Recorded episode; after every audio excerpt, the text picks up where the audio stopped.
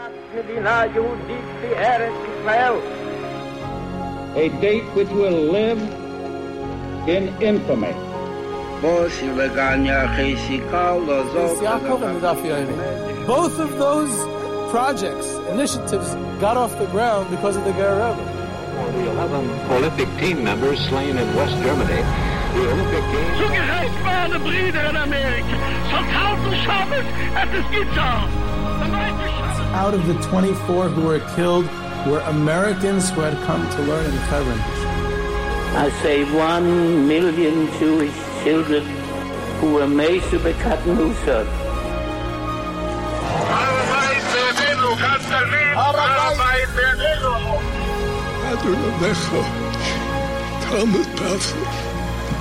Whoever heard such beautiful words, it is never too little. It is never too late, and it is never enough. Jewish History Soundbites, bringing alive the world of our glorious past. Here is our host, live from Jerusalem, Jewish historian and tour guide, Yehuda Geberer. Yehuda Geberer with Jewish History Soundbites, and this uh, double or triple episode on uh, Mike Tress, the life and times of this legendary Uh, activist, is dedicated by his family, L'zecher Nishmas Harav Eli Melech Gavriel ben Reb Gershon Zatsal ve'ishtoi ha'isha chashuva maras Hinda bas Rochel Zal. Reb Eli Melech, also known as Mike Tress, and his wife Hinda. And uh, in, on that note, I want to thank the various family members for graciously sharing information they gave of their time to share anecdotes, memories, insight. The sons of Mike Tress, uh, who gave of their time, who shared their memories, their perspectives and stories.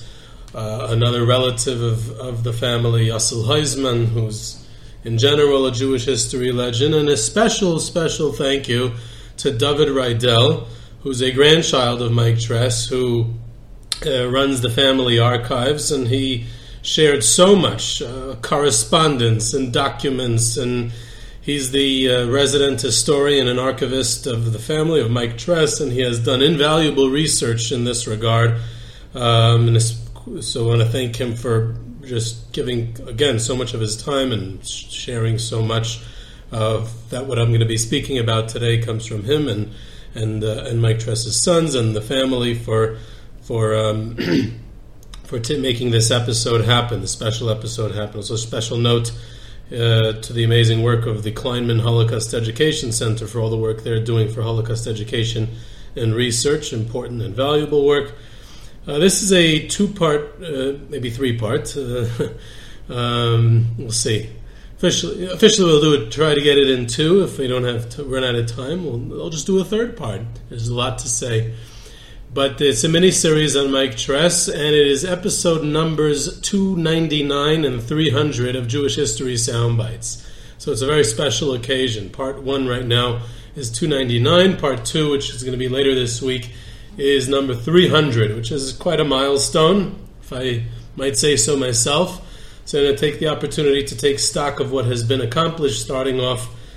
This podcast was almost a, an afterthought to try to you know, generate interest in trips and in Jewish history, and it literally has taken on a life of its own and become a movement which is generated by the listeners and the active participants in, involved in Jewish History Soundbites. And when you study history enough, you learn to never never take anything for granted. So Jewish History Soundbites as a phenomenon should not be taken for granted either.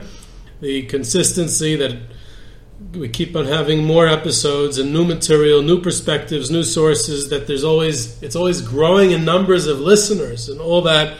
That's really, um, you know, quite an accomplishment and not to be taken for granted. And that's really all thanks to you all for making it happen. And, uh, of course, a thank you to the dedicated and professional production staff for their constant work, friendship, and professionalism. But like I said, a special thank you to the listeners for listening. You're the ones who make Jewish History Soundbites into the community that it is, and it keeps me going as well to keep on producing. And I especially appreciate all the feedback. It's always great to hear from listeners. I met some great people along the way, some very nice people, very nice feedback. It's always uh, heartwarming and uh, keeps me going. And also the critique, the corrections. It keeps me on my toes. We have an educated, well-read, and knowledgeable group of listeners out there, and you have made sure that Jewish History Soundbites keeps the standards of accuracy and objectivity uh, that uh, that we stand for here. So thank you for that. And it exposes me to new sources. You've pointed me in the right direction. You've even taught me English. So thank you all. Last but not least, our sponsors. And um, at this point, it would not be possible to continue the project of Jewish History Soundbites without episode sponsors. And many of you have stepped up to sponsor episodes, even series, like here, um, the the Tress, uh, uh, members of the Tress family have have uh, taken up to sponsor this mini-series. Um, so then many of you have done things like that. Partial sponsorships also have been received, and that's amazing, amazing and very much appreciated. It keeps Jewish History Soundbites going strong and has generated some interesting topics and content as well. Those who have advertised their businesses or projects on Jewish History Soundbites have seen productive and tangible results. We have a great target audience here, and all of you business owners out there, take heed to where you where you may want to invest and sponsor an episode in the future. And any other potential sponsors out there, we'd love to have everyone on board to ensure that Jewish History Soundbites continues to grow and flourish, providing the best Jewish history content out there. So you can uh, be in touch with me about sponsorships. The story now of Mike Tress will be a two-part mini-series, perhaps three if need be, and uh, we have lots of material, so you might need three to get to it all. But I propose that it can perhaps also be a launch for an extended series on great Jewish leaders, askanim, activists, et cetera. Uh, there are many out there, and their stories can be told with their per- respective contributions on the stage of Jewish history. So I welcome listeners who would like to have subsequent episodes profiling other leaders to be in touch with me about sponsoring uh, those episodes. You can arrange that with me or any other uh, sponsorship opportunity. So we approach the story of the life and times of Mike Tress and the context of where this incredible uh, leader emerged and the accomplishments that he did and the impact that he had on American Orthodoxy. He's literally one of the great architects of, uh, of American Orthodoxy. There's a great biography out there by Jonathan Rosenblum, a fantastic biography. They called him Mike, very long, thorough, did a well treatment of it, uh, nearly three decades following his passing. So it was a very impressive work. Much more, but it's also written almost thirty years ago. Um, so it's uh, it's much more has come to light since then. I think that the biography needs a remake, like like like the good movies, you know, Gone with the Wind, Ben-Hur. No one's watching the original ones, even though Ben-Hur was the first uh, movie to be shot in the state of Israel, and the remake was shot in Ouarzazate in Morocco. Um, And uh, I saw the set, actually, when I was in Morocco recently. So everyone wants to watch the remake, and it introduces it to another generation. So I think this biography is in need of a remake as well. That would be very, very effective. Uh, subsequently, publishing, following the uh, publication of the biography, there's been all kinds of articles and video documentaries have sprung up, some focusing on his rescue work, others on his Uh, building of Agudas Yisrael of America, still others on his personal biography, his life.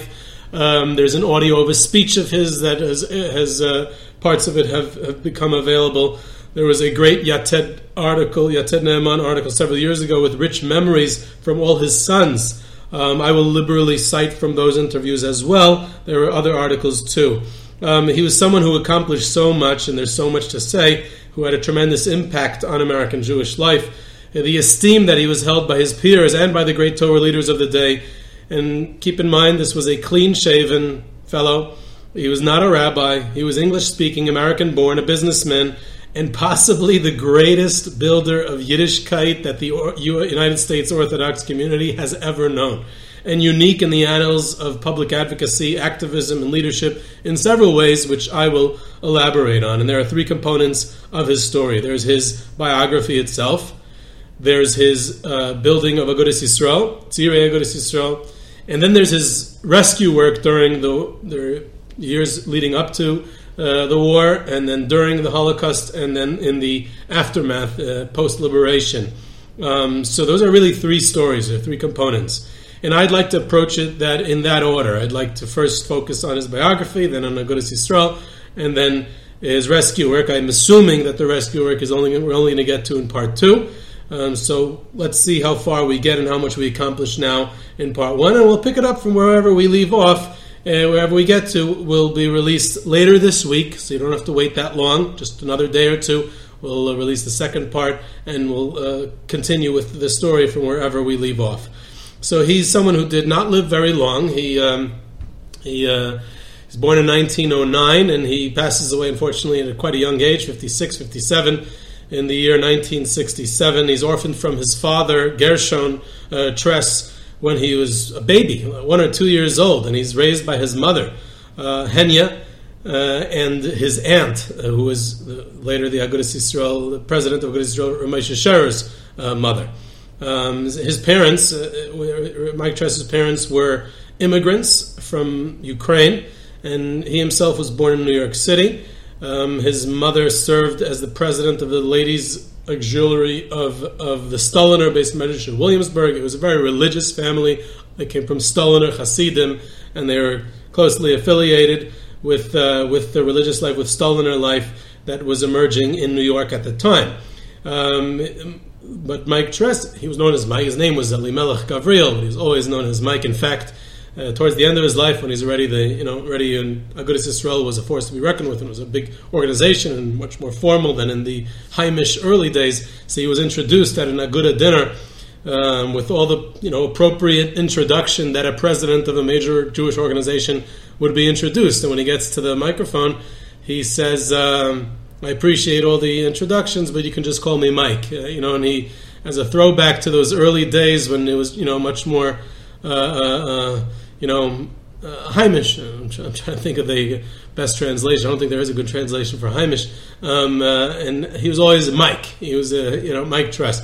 So um, he subsequently would enjoy a very close personal relationship with all the great Torah leaders across the religious and political spectrum, irrespective of background or religious or political affiliation. Um, so the fact that he came from a specific Hasidic dynasty and religious background did not uh, have an effect on who he would associate with later on. He literally associated with everyone. He himself attended public school. He did, never attended a yeshiva.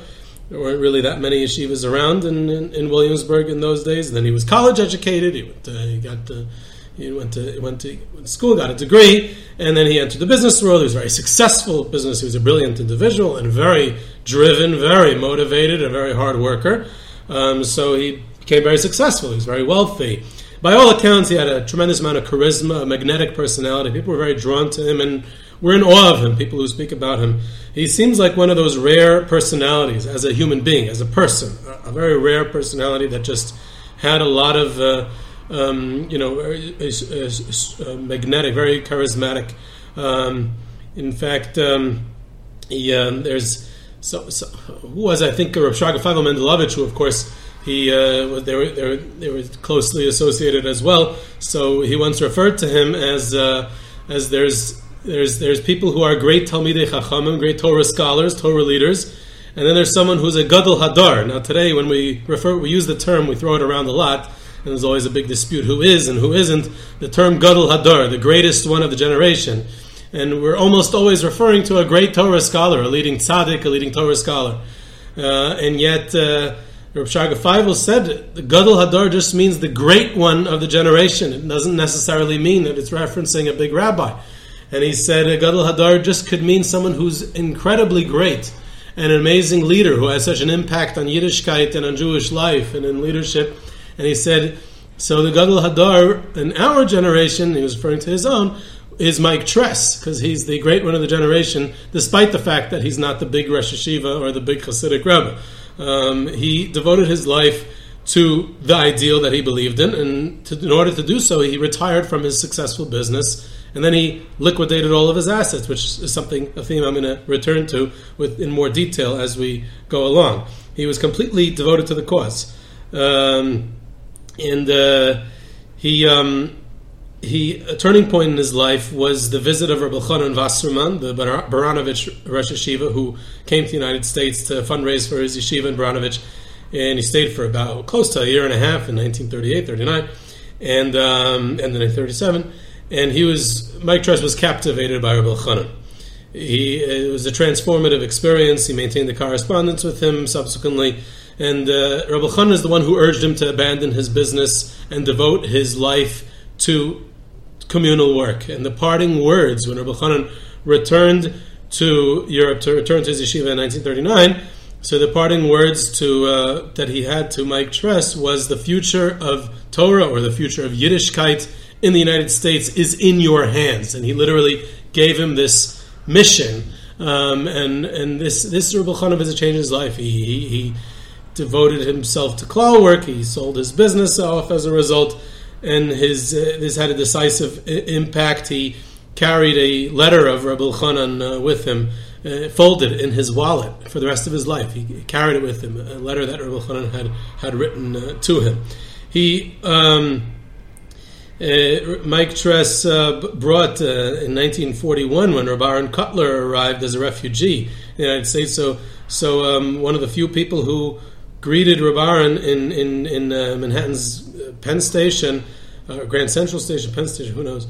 And uh, uh, in April nineteen forty-one, to greet Reb Aharon Kotler was Mike Tress with a group of Tzeirei Agudas Yisrael followers. Uh, they were from the few who appreciated uh, who Reb Aharon was, and and who decided to go out and greet him. There was also a delegation of the Agudas Rabbanim, of course, and and Mike Tress. In other words, he. He has this theme and this understanding of what's central uh, to, to the Orthodox identity that he's trying to build, and he wanted his young charges to see that right away. In his business, he'd hire Jewish girls so that they wouldn't have to work on Shabbos.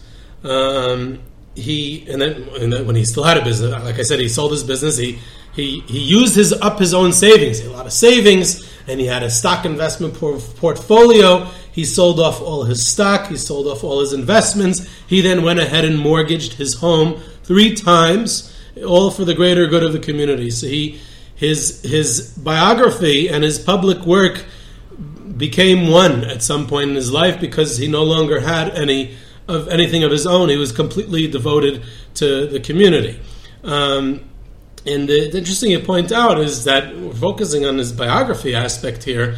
The challenge of his growing up himself. In other words, we talk so much about how he impacted the growth of Orthodoxy in America. What about his own upbringing? How did he himself stay Orthodox? Uh, he's an orphan, uh, growing up in the United States in the nineteen tens and twenties. Um, it's it's it's it's uh, almost astounding that he himself remained Orthodox. He went to public school. He was raised by a single mother.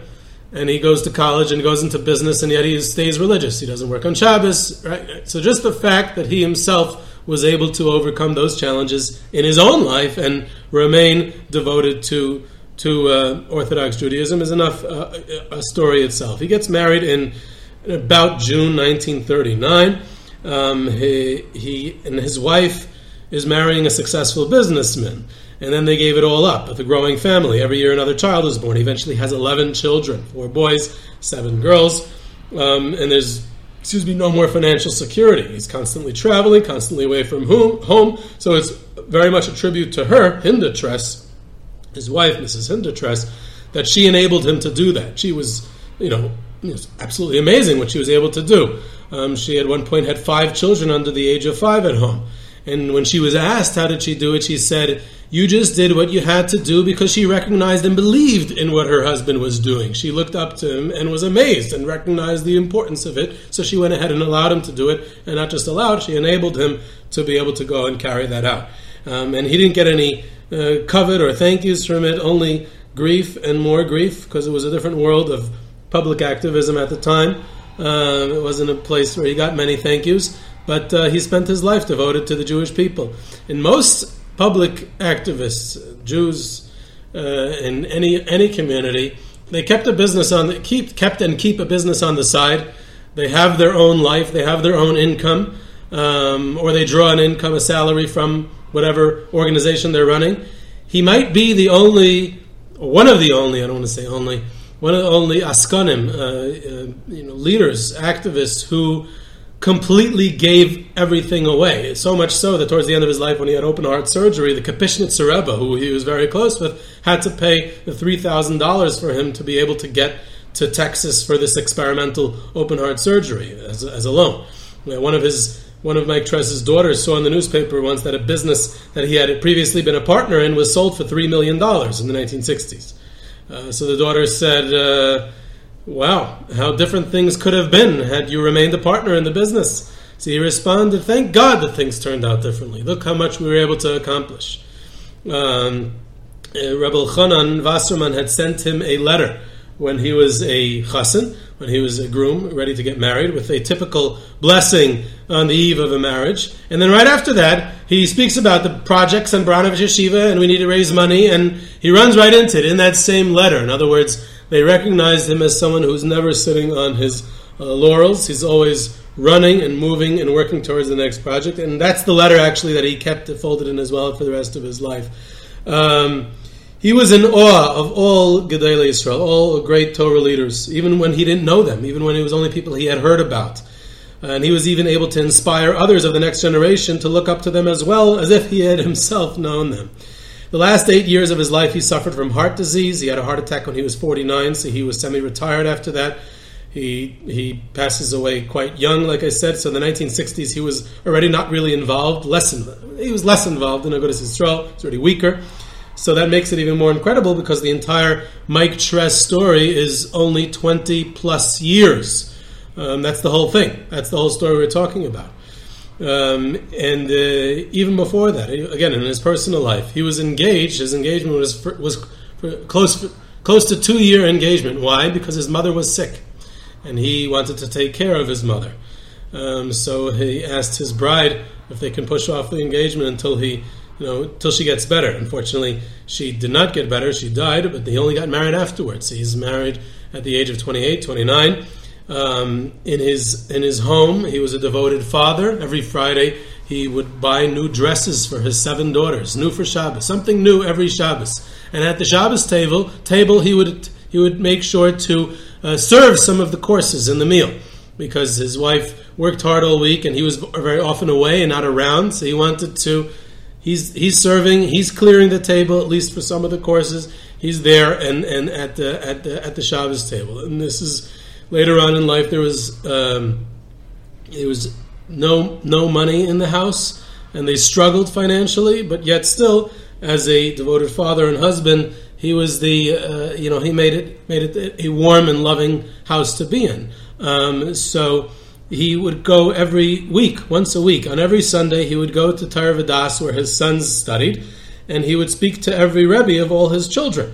As a, a he knew he he he had there was a P T A every Sunday for his kids. Uh, unlike other parents who were probably not nearly as busy as he was, who came once or twice a year for the P T A, he was there once a week, um, and he would try to take his children on trips, on excursions. Uh, took them out to Staten Island, going by the subway and then the ferry and then a bus from the ferry to the park, where they would go and uh, and play for a whole day in the park, rowing on the lake.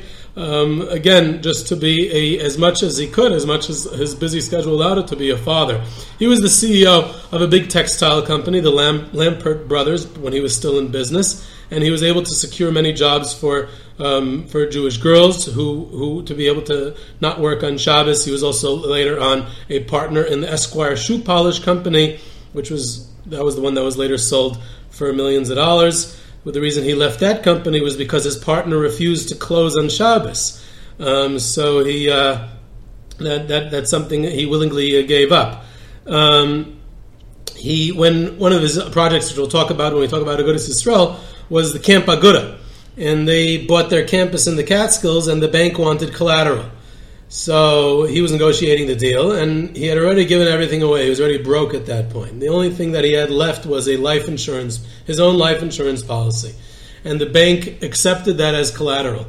So later on, the Aguda defaulted and was not able to make the payment on the mortgage of their campus. So the bank cashed in on his life insurance policy. So he was, when he passed away, it was empty, literally nothing. His, his wife... Hinda, uh, Hinda had to go out and get a job right after uh, the shiva was over, just to be able to make sure there was food on the table. Um, another memory that, that a child shared of of, of, of the home was um, was that there he accepted, you know, always had guests in the house, and it was all types of people. It didn't make a difference who they were. They were a Jew in need. They found a place at the table. Didn't matter what they looked like, what their background was. It made no difference. Um, and he said uh, someone who was not refined at all um, was eating there at their house very repulsively. He spit half of his food back onto the onto the plate. And one of Mike Tress's children made a face. And he looks at him and he asks him to leave the room. And he says, "Do you know who this Jew is? Do you know what he went through? How can you make a face at him?" And that's, again, part of the education uh, that he had to his children. So we move into the story of his uh, building Agudas Yisrael of America.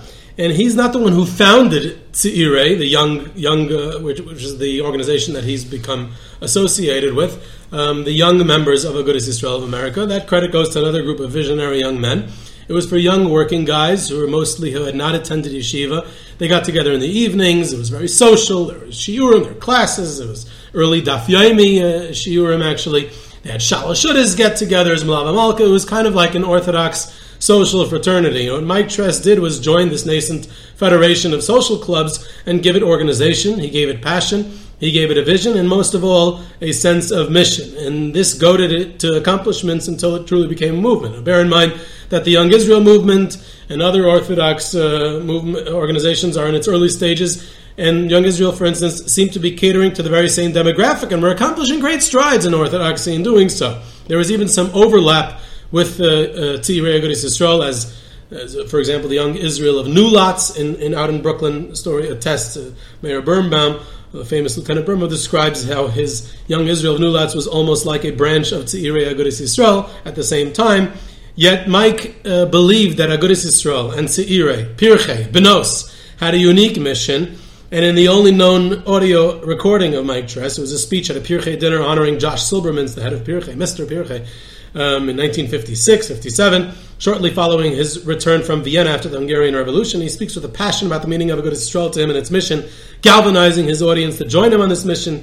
And he speaks about his awe of the great Torah leaders of Agudas Yisrael, speaks about them with such pathos. Most of them are he, people who he had never even met, and yet he describes his... He, to describe them and, and, and with this, you know, shouting, this passion, this charisma, this di- you know, like dynamite. And he describes his attending the fourth Knessia uh, of Agudas Yisrael in Yerushalayim in nineteen fifty-four, two years earlier, and his meeting the Geri Rebbe of the Beis Yisrael. He talks about the contemporary Torah leaders in the United States who are then currently at the helm of the Aguda in America, and he, uh, you know, explains his, his mission. Uh, it was such a strong mission in his mind that he founds Camp Aguda, even though it was during the war, even though he was completely devoted to rescue activity and fundraising for rescue activity. He founds Camp Aguda because he believed in the mission, because he saw, and this is this is fascinating uh, um, his piece of history, the way he saw Aguda, is that he kind of saw it as almost like, I guess if we would put it in contemporary terms, a Kiruv organization. It was outreach. Uh, to encourage orthodoxy. Um, and this is unique to the fact that it was the United States, and unique to the fact that it was Tzeirei Agudas Yisrael of America, not Agudas Yisrael of America. It was a very unique niche that he captured here. Um, in Europe, uh, Agudas Yisrael in Europe, in Germany, in Pol- especially in Poland, and then later in the State of Israel, Agudas Yisrael was a political machine. It was an Orthodox political machine. It was an Orthodox political party, and it was an Orthodox political party out to promote Yiddishkeit and build Yiddishkeit, uh, Orthodox Judaism. But it was a political party. And Agudas Yisrael America was built very differently because of Mike Tress, because Tzeirei becomes the dominant force of Agudas Yisrael America. Agudas Yisrael America, as an adult organization, only comes much later. Um, it was They had planted the seeds earlier already from the ni- early nineteen twenties, but it was only picked up by Reb Elchonon Silver in the late nineteen thirties, and then even more so when Mike Tress joins the Agudas Yisrael of America in the nineteen forties and fifties. Uh, but in the beginning, the dominant Aguda of America is Tzeirei, and it's Mike Tress, and and it's and it's a Kiruv organization. It's it's it's to promote orthodoxy. It's, it's Shmiras Shabbos campaigns. It's it's it's Camp Aguda to get public school kids to experience Yiddishkeit and try to encourage them to attend yeshiva. It was the idea of, and only later it reaches the national stage. He, he, Tzeirei Agudas Yisrael tries to support upstart yeshivas, girls' schools, the early Beis Yaakovs. Pirchei and Benos becomes the main vehicles of his activity in gatherings and trips. Uh, they go on summer trips and weekends and and social gatherings. Malava Malkas. He ran the Pirchei and Tzeirei meetings almost every night of the week. Different chapters. in different parts of New York and members in each place, and he continues to do so even during the war years when he was deeply involved in rescue work. He believed that the key to building orthodoxy was from the youth up, and he never even bothered targeting middle-aged adults. He focused completely on the youth. Milava Malkas were the big big thing at the time, and he would attend every Milava Malka. He would always speak, very often inspiring his young charges with the same message. Uh, at the same time, he would speak about very often the same same theme, same message, and it never got stale. He spoke about it with such a passion each time.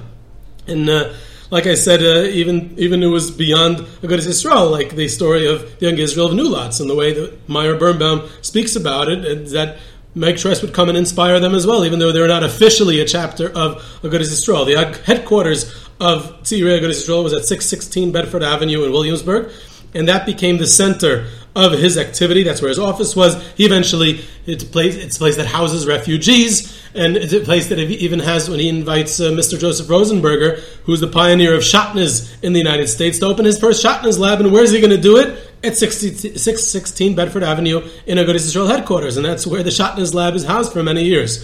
So he's a very charismatic personality, very dynamic. People revere him, youth, donors, adults, Rashi Yeshiva, tzaddikim, simple people. And this lays the foundations for Yiddishkeit in America. That was his Aguda work. So fundamentally, it was fundamentally different than the European and later the Israeli Aguda. It was not a political organization. Uh, it was a Yiddishkeit organization to build Yiddishkeit. It was very important. It's very important to understand his role in that difference from the other Agudas, because it may have had the same name, but it was very different in nature as a result. And then, of course, there's post-war Aguda work. Chinuch Atzmai, Beis Yaakov, Tzeirei, continuing Pirkei, uh, Camp Aguda. Um, he belonged to all of the Jewish people. He was respected across the spectrum, even way outside the borders of Agudas Yisrael, by Hasidic leaders, Rosh Yeshiva, Lithuanian uh, leaders, Yakis, uh, Zionists, uh, on the right and the left, even outside of Aguda, because he, he was there for a, a, a cause, a goal. Food and sleep and materialism and all this meant nothing to him. He was singly focused on helping people, and he lived to help people, and then and it wasn't politically uh, motivated.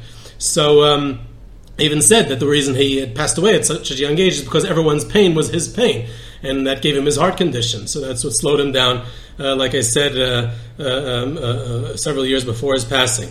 Um, so he... Um, I think, um, and here we're pretty much wrapping up the Aguda stage of his life, so we'll head on with the rescue activity in part two. It's the major story of his life, major theme of his uh, his career and activism. We'll focus more on his rescue work and wrap up some loose ends from his biography and Aguda work as well. And if we need, we have no problem going into a part three uh, also. So this is Yehuda Geberer with Jewish History Soundbites with part one of Mike Tress. Part two to come soon. You can reach me at Yehuda at Yehuda Geberer dot com for questions, comments, sources, tours, trips, sponsorships, and lectures. You can subscribe to Jewish History Soundbites on Podbean uh, or your favorite podcast platform. Follow us on Twitter at J Soundbites, and I hope you enjoyed.